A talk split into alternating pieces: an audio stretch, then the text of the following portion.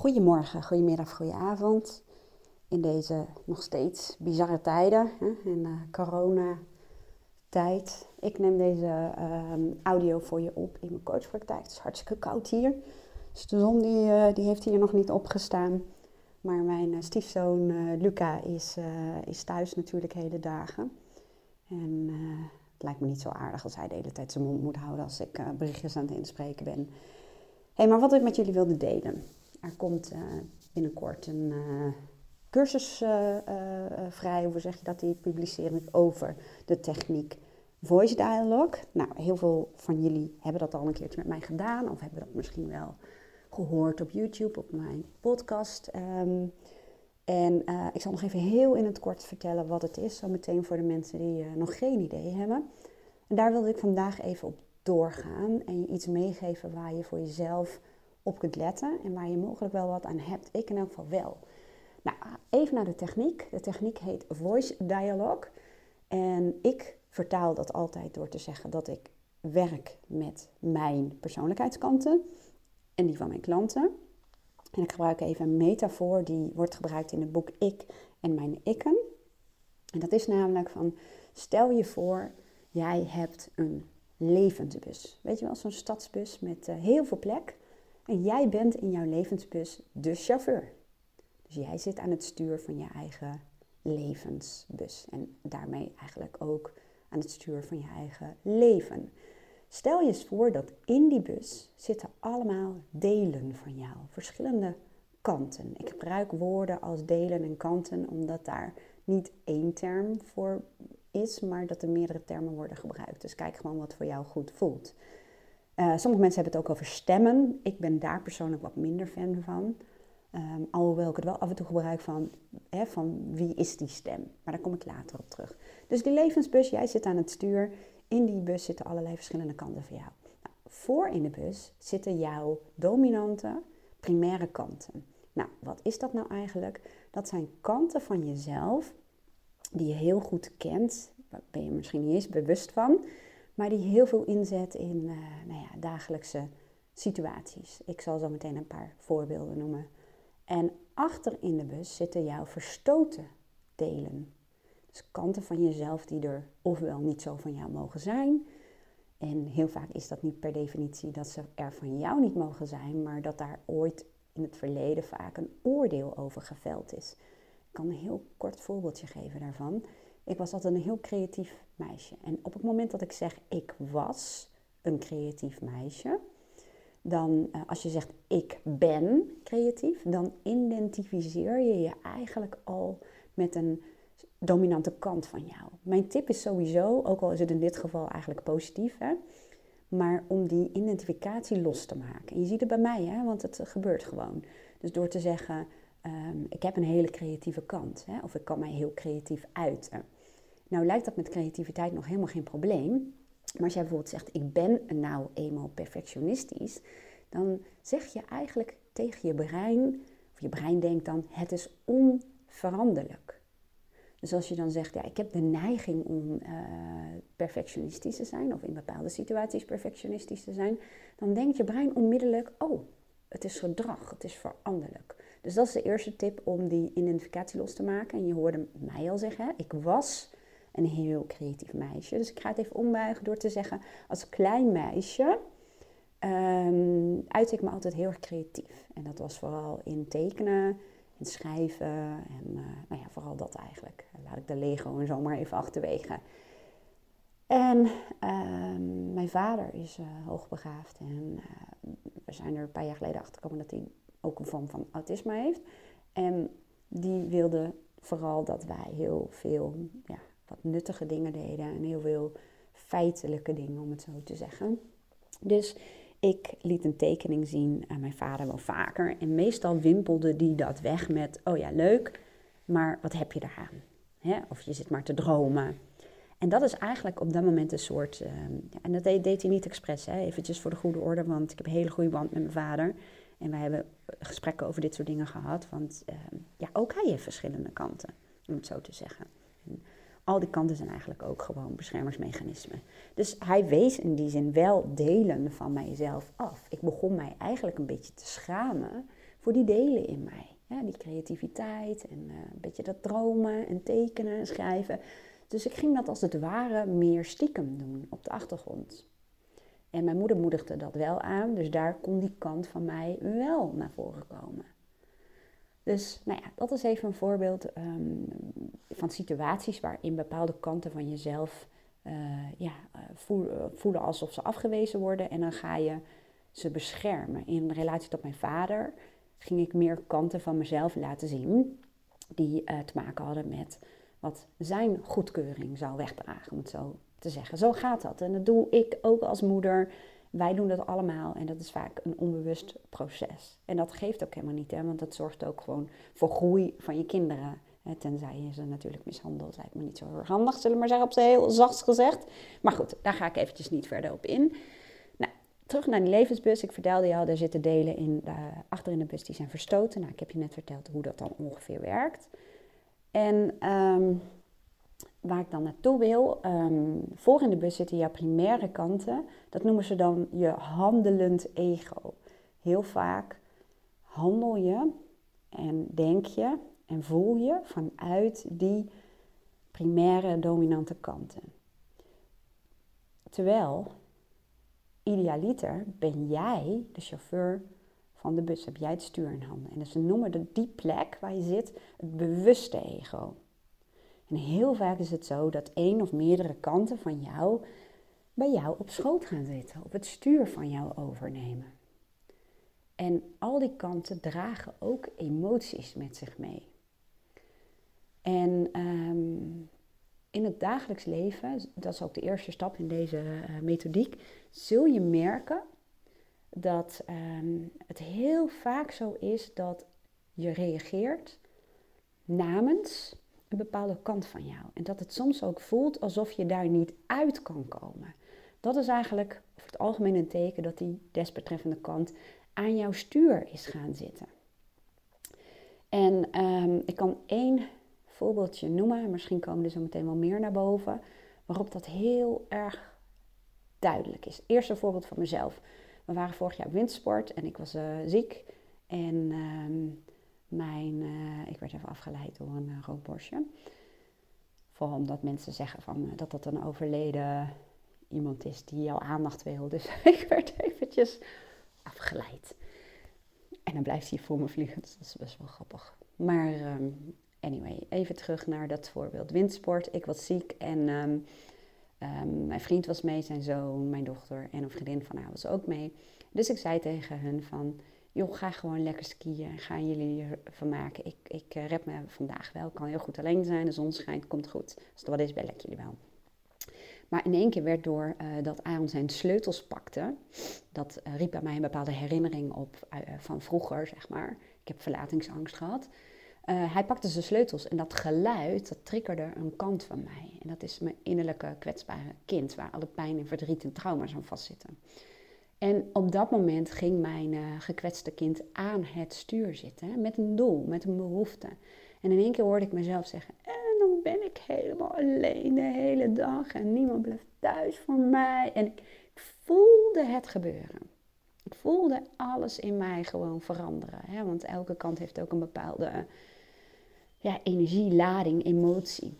En doordat ik het herkende, en iedereen keek me ook zo aan van, wow, wat gebeurt hier? Want soms is die wisseling ook heel erg um, goed te zien. Hè, dat mensen echt denken, wat gebeurt hier? En doordat ik mij daarvan bewust werd van, ho, nu heeft even mijn kwetsbare kind het stuur overgenomen, kon ik even luisteren naar die behoefte van, oh ja, dit is dat ding, dat deel van mij wat um, ja, zich niet in een steek gelaten wil voelen. En die probeert nu te zorgen dat iemand bij me blijft. Maar toen ging ik eigenlijk weer zelf aan mijn stuur zitten. En toen voelde ik van, hè, dan kun je het dan nog een andere kant erbij roepen die jou beter helpt. Maar toen voelde ik al wel, dit gaat niet over nu.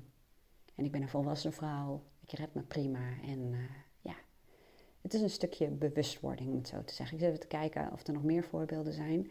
Ja, ik kan nog wel een voorbeeld noemen van iemand uh, die ik uh, via via ken. Die man en een vrouw, die zijn gescheiden. Hij is vreemd gegaan. En ehm, zij is vervolgens naar, nou ja, naar de nieuwe vlam gegaan. En daar heeft ze heel veel ruzie mee gemaakt en ook gestopt. En vervolgens heeft ze ook allerlei spullen van hem kapot gegooid uit het raam. Nou, dat is iets wat je normaal gesproken waarschijnlijk niet zou doen vanuit je bewuste ego. Dat is echt een deel wat het, van wijze van spreken, totaal over heeft genomen. Dat, dat zou ook het gekwetste kind kunnen zijn. Maar ik wil niet invullen voor de ander wat dat was. Maar nou, je snapt al wat ik bedoel. Paniekaanvallen, dat is bijvoorbeeld angst die aan het stuur gaat zitten. En die echt het stuur volledig in handen heeft. En die heeft ook een functie. Een paniekaanval wil heel vaak gewoon ervoor zorgen dat jij stopt. Dat je niet verder gaat en dat je veilig blijft. En heel vaak is dat niet, um, ja, dan moet ik zeggen, um, het is niet altijd een goede strategie. Want helemaal vanuit angst uh, acteren loopt over het algemeen ook niet heel erg goed af. Hè, uh, gezond verstand en helderheid uh, kan je vaak wat meer, wat verder brengen. Het kan dan zijn dat je bijvoorbeeld die paniekaanval of die angst even voelt. En dat je snapt wat de behoefte is. En dat je dan weer de positie van het bewuste ego inneemt. En dat je dan denkt, oké, op dit moment wil ik even mijn gezonde verstand en mijn helderheid erbij hebben. En dat kan zijn dat die kanten van jou zeggen, stop inderdaad maar even met wat je aan het doen bent. Even zitten, even ademen, even bijkomen. En eventjes, nou ja, weer kijken hoe we verder kunnen. Hè? Dus ik hoop dat je daar een beetje een beeld bij hebt. Ik zit even te kijken of ik nog meer voorbeelden kan noemen. Uh, ja, even kijken. Nee, die ga ik niet noemen, want dat gaat over een ander. Laat ik het zo zeggen, bij mij in de buurt, dus ik wil niet dat het herleidbaar is. Um, even kijken hoor. Um, ja, vroeger, eind 20, had ik een eh, hele grote, of grote vriendinnengroep waar ik onderdeel van uitmaakte. En zij kwamen allemaal bij mij met al hun problemen en noem het allemaal op. En ik was toen nog heel erg, reageerde ik vanuit de redderskant. Toen was altijd iedereen aan het helpen en aan het supporten en noem het allemaal maar op. En zij noemde mij koelkast. En niet alleen was ik een koelkast de hele tijd, maar dat was een deel van mij. Zoiets van, uh, jij redt je altijd en jij lost het zelf op. En, uh, hè, en, en uh, nou ja, goed, dat was een deel van mij die uh, niet toestond dat een ander mij ging helpen. Dus ik zette daar gewoon een, een gigantische muur tussen. Die zij waarnamen, zeg maar, als, nou ja, zijn de koelkast. Ze zeiden wel de miele, want dat is wel de beste die er is, dus dat was dan nog aardig. Maar goed, je snapt wat ik bedoel. Nou, wat ik nou eigenlijk um, nu ook wil delen, wat ik zelf de afgelopen dagen heel erg sterk merk, is dat uh, ondanks dat je bewustzijn hebt, nou eigenlijk, je hebt ook bewustzijn erover, maar het is niet altijd gezegd dat je dan um, het uh, op dat moment meteen kunt veranderen. Ik merk gewoon aan mezelf dat ik um, regelmatig reageer vanuit een bepaalde kant. En dat kan een uh, kant zijn die zich zorgen maakt, die, die voel ik regelmatig. Um, en, en, dan gaat het vooral om, om de mensen waar ik allemaal van hou. Uh, ja, soms wat angstige kant, uh, maar soms ook een uh, echt, nou die, vooral deze. Ik merk dat een deel van mij, een kant van mij, die is enorm druk bezig om mijn energie te bewaren. En ehm, dat is op zich ook maar goed ook, want ik heb best wel de neiging om eerst de ander te helpen en dan mezelf. En dat is wel heel zwart-wit gezegd, want ik zorg echt heel goed voor mezelf. Ik neem s ochtends altijd heel veel tijd voor mijn uh, rituelen, dus dan ben ik over het algemeen helemaal alleen. Dus ik start eigenlijk met uh, wat ik nodig heb. Tijd voor mezelf, helderheid. Ik doe een afstem uh, ritueel, die vind je ook in, in Love to Learn. Dus ik, ehm, ik eet gewoon heel erg gezond. Ik, ik neem rust. Ik plan mijn dagen. Uh, over het algemeen, en daar gaat het om over het algemeen, op een manier dat het bij me past, ook bij mijn bioritme, noem het dan maar op. Maar ik zei al over het algemeen. Ik heb soms de neiging om uh, ja, toch uh, soms in de verantwoordelijkheidsrol te schieten. En dat is dan als ik weet dat bijvoorbeeld iemand, uh, familie of vrienden, een probleem hebben, dat ik op zou kunnen lossen. Trouwens, dat is echt helemaal verkeerd gezegd. Dat is gewoon helemaal niet waar. waaraan ik een bijdrage zou kunnen leveren, waardoor iemand het zelf op kan lossen. Dat is heel wat anders. En ehm, soms heb ik de neiging, omdat ik dat uh, kan, hè, of omdat ik misschien net even iemand iets mee kan geven. De vraag is of dat werkelijk waar is, maar goed, maakt niet uit. Ik uh, heb dan de neiging, nou eigenlijk ook is het heel vaak zo dat die mensen al een beroep op mij hebben gedaan. Hè? Bijvoorbeeld een uh, ja, arbeidsconflict of een conflict tussen twee mensen. En dan doen ze een beroep op mij. En soms voel ik dan al, oh, dit komt echt gewoon niet uit nu. Of ik heb zelf ook even rust nodig. Uh, omdat ik best wel vaak een volle agenda heb. Um, en dat geeft ook niet, want daar hou ik op zich ook wel van. Maar um, dat heb ik regelmatig gedaan. En daardoor is er nu een kant in mij die heel actief is door mij elke keer als het ware te laten voelen. Als een soort van behoefte. Om uh, mensen een beetje af te weren of te blokken op het moment dat ik voel dat ik eerst even voor mezelf moet zorgen. En daar is niks mis mee, maar deze kant is nogal streng en uh, actief. En afweren en blokken is natuurlijk een beetje overtrokken. En dat is ook vaak wat gebeurt. Als je een bepaalde kant aan jouw stuur laat zitten, dan geef je hem dus de ruimte om te doen waar hij goed in is. En dan gaat hij heel erg overdrijven. En net als kindjes worden geprezen als ze bijvoorbeeld een leuk dansje doen, gaan ze soms de hele tijd dat dansje doen. Snap je wat ik bedoel? Dus gaan ze overdrijven. Sorry. Dus als die kant echt aan je stuur gaat zitten of heel dicht tegen jou aan, dan gaat hij doen wat hij doet. En dan, ja, nogmaals, en dan kan dat nogal overdreven zijn. Dus alleen maar voelen, waarnemen en bewust zijn van dat dat gebeurt, kan al enorm goed helpen. Want anders wat er dan gebeurde, bij mij althans, is dat ik dat voelde gebeuren en dan kwam er een andere kant naar voren. En dat is mijn schuldgevoel. Dus mijn schuldgevoel, die, die vond daar ook wat van. Die vond dat ik dan uh, te rigoureus was of te streng of, uh, of gedachten had die niet oké waren. En dan krijg je dat spel. Snap je wat ik bedoel? En door op dat moment te denken, ah, van wie is deze stem?